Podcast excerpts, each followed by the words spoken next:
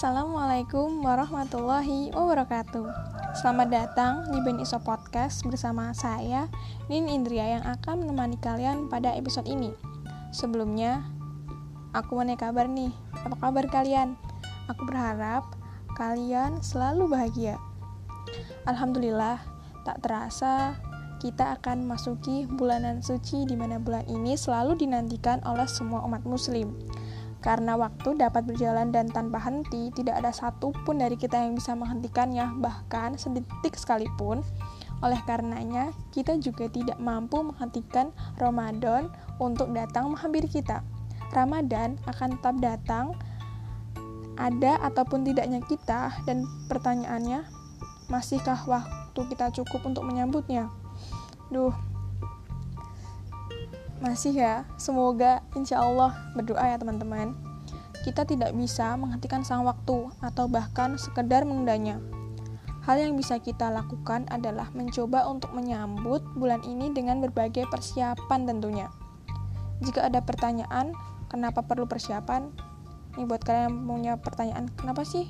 Kenapa sih dan perlu persiapan? Maka jawaban terbaik adalah karena kita ingin hasil yang sebaik-baiknya. Bukankah dengan persiapan hasilnya nanti akan menjadi lebih maksimal? Ya dong, pastinya. Nih, aku langsung masuk ke apa sih empat hal itu? Untuk yang pertama, persiapan iman. Persiapan ini menjadi tahapan yang paling penting dan mendasar bagi umat Islam. Karena tanpa iman, bisa jadi kita tidak akan ikhlas bahkan enggan untuk melaksanakan ibadah puasa. Iyalah, di hati aja nggak ada iman.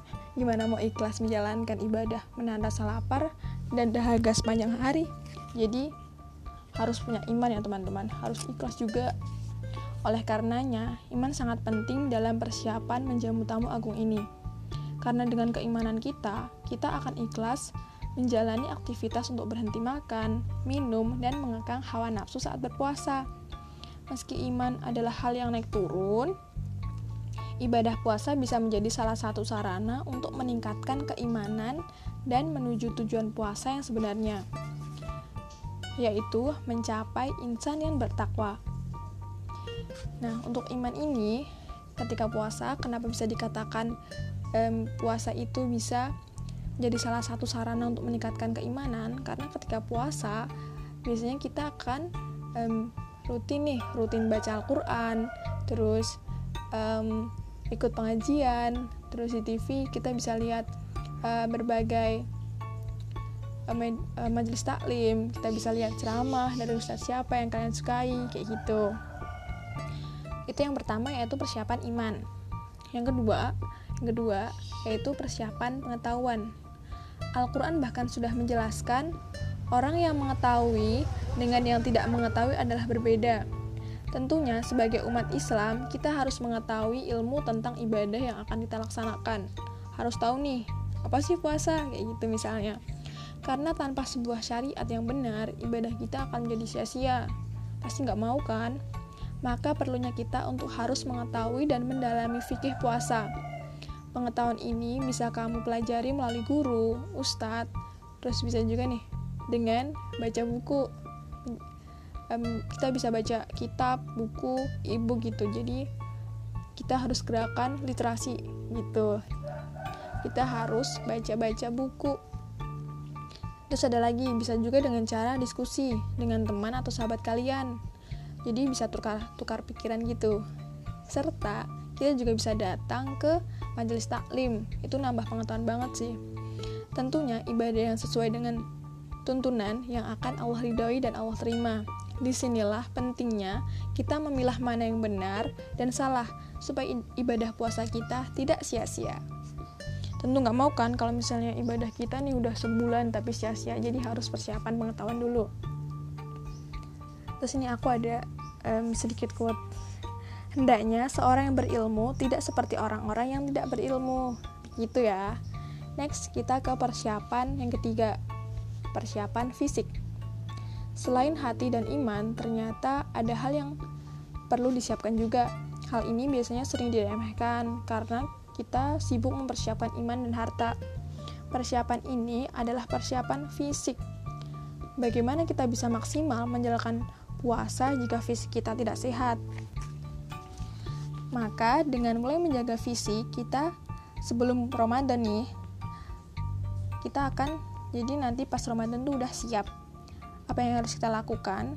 Yang pertama kita bisa berolahraga berolahraga ringan secara rutin minimal 5 menit lah itu bisa kita lari ke um, lari-lari gitu di sekitar rumah terus apa ya kita bisa sepeda-sepeda gitu main sepeda gitu. Tapi ingat ya tetap lakukan jaga jarak.